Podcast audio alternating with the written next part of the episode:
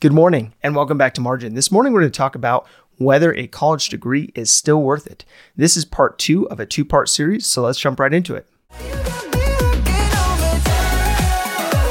Welcome to the Millennial Margin Podcast. I created this personal finance resource out of necessity as I've watched countless people schedule away, mortgage up, and max out their lives. Margin is simply the antithesis, providing leeway in an increasingly marginless culture. If you want to build margin into your personal finances on a daily basis, this is the podcast for you. So let's be honest, college costs are are ridiculous right now. I mean, they're going up and we have all seen those people who have uh, gone to school for a certain period of time and left without uh, getting a degree and then had student loans to pay back over years. And, and we've seen these people who, uh, who maybe even gotten a degree, but haven't uh, actually gone for a degree in a, in a, in a field that that uh, was marketable.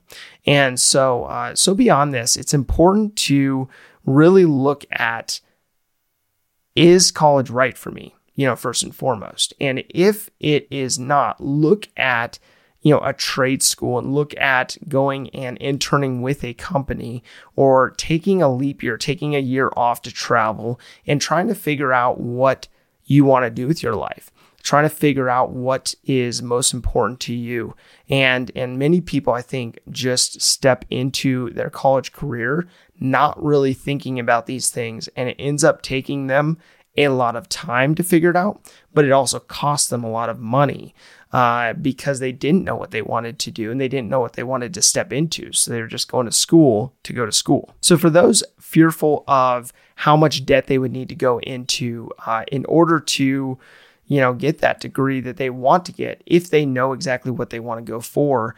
Uh, it's important to look at how you can get through college debt free. And so this is going to be an episode that comes up uh, here uh, next, and and it's important to look at how you can get a degree in a marketable field that makes economical sense for you to spend your time getting that degree, you know, spending that trade off of going and getting that degree instead of working full time. Uh, but beyond that, figuring out a way to do it without going into student loan debt. And I uh, unfortunately did go into um, some student loan debt and uh, and and had to spend some time paying that off. And uh, and when I did that, uh, it it made sense for me at the time to uh, to uh, go ahead and go into student loan debt because the earning potential uh, spread was was enough that uh, that I could pay that off in a very short period of time. But you have to figure out for you whether that made sense or that makes sense uh, or if you uh, want to slow down in order to get other things in play and it, other things in in place in order to uh, to make sure that you can go through school without uh, getting into debt. So another component that's important to keep in mind is even though you are getting a degree in a field that is in high demand, you also want to look at making sure that you're building those contacts, building up those relationships with um, individuals who are part of those companies that you want to work for.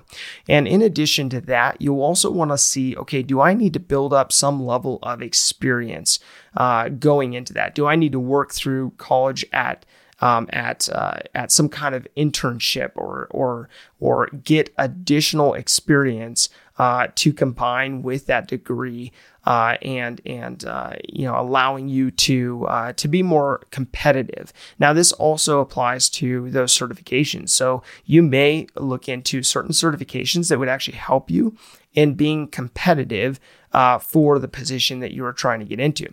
So this is exactly what I did uh, when I was going through uh, my graduate studies. I actually went and worked for a company that not only had a tuition reimbursement program, but they also uh, allowed for me to have some direct experience before I even graduated. So I mentioned briefly that you want to make sure that the course of study that you're going into is in demand. And this isn't the only component to consider, though. Many people, unfortunately, go to a college campus and they love the campus, or they love the location, or they, you know, love the culture, or something like that. And that drives them to make a decision about a, a school, accepting a school and, and stepping on that campus and, and being a student of that school. Uh, when you need to look at some other components as predominant in that conversation. And you should be looking at whether that school is accredited for your field. You know, how how well known does it have a good reputation or not for the course of study you want to go into and then also looking at okay not only are they accredited not only do they have a good reputation but are they a low cost school and so many people are stepping into these um, private schools uh, which there's nothing wrong with a private school but you just want to make sure uh, that uh, that it's something you can actually feasibly afford, or at least be able to pay back the loans on in a reasonable amount of time. And I think many times people don't look at uh, you know state schools and and lower cost options like going to a community college for the first couple years because they want that college experience, not realizing how much they're saddling themselves unknowingly for the foreseeable future based on those decisions. So, speaking of low cost, I uh, was reading an article by Forbes that came out sometime last summer that was talking about our um, student loan crisis and was talking about how we surpassed the 1.5 trillion dollar mark in student loan debt. And so, with that, when I was thinking through it, I was like, okay, well, trillion, you know, that's something we hear only in comparison to our, you know, national debt uh, typically. And uh, and when you break that down, you're like, okay, well, uh, a trillion is a thousand billion or a million million. And when you look at how much debt that actually is, it's it's just unfathomable. And you see why so many people are struggling to cover the the you know the minimum payments of their debt.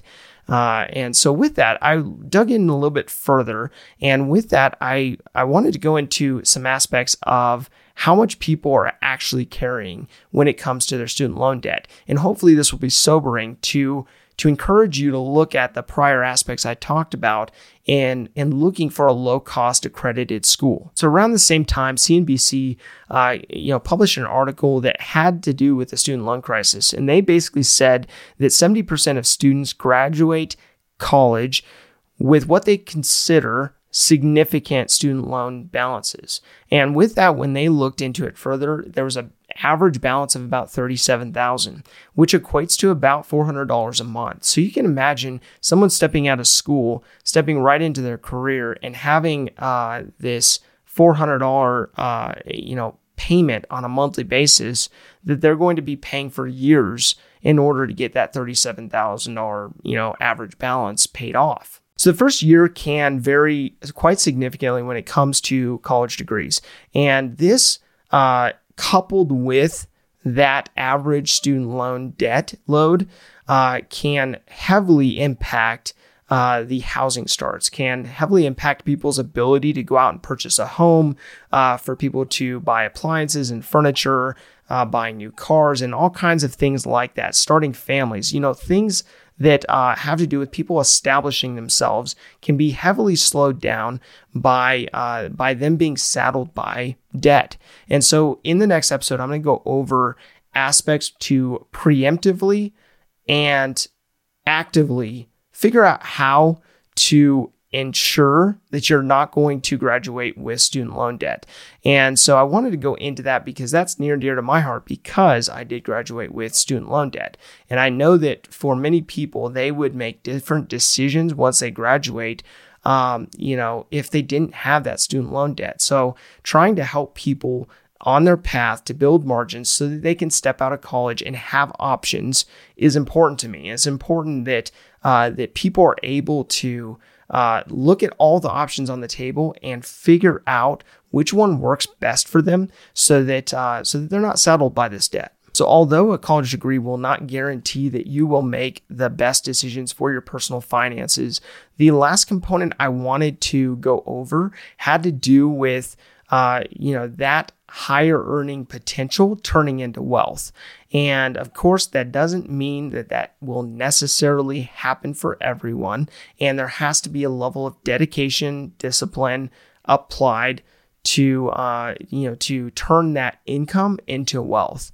And so with that, I looked into um, to a book that I referred to uh, some episodes ago, and it's called Everyday Millionaires. And this book basically outlined two statistics that I wanted to go over.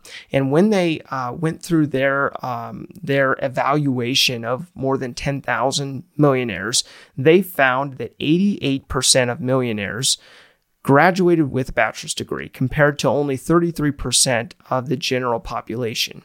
And it also went on to state that 52% of millionaires have a graduate or terminal degree compared to 12% of the general population. So, again, like I said, education is a long game. And I believe that to be the case. And you can't look at your earnings today as a graduate um, and, and look at it from a standpoint of, was this worth it at this snapshot in time? But look at how it compounds, how it grows over time based on uh, your earning potential, based on unemployment, and based on those decisions that will have a compound effect. So, based on these four components, I do believe that a college degree does make sense. Now, it makes sense if you have evaluated the job field that it is required for that job field and that you can go to a low cost accredited school uh, that uh, that can help you get there. Now, with that, you should always be an ongoing continual learner. And my call to action really comes down to that. It comes down to whether you go to a um, you know to some kind of school, some kind of trade school, some kind of um, you know internship or or whatever it is, you should always be learning. You should always be growing. You should be setting aside time on a daily basis so that you are growing in your craft, growing in your trade. Thank you for your time. Enjoy your day, and we'll see you back here tomorrow. If this information is helpful to you, please do follow, visit millennialmargin.com, or connect with me on Margin's social platforms.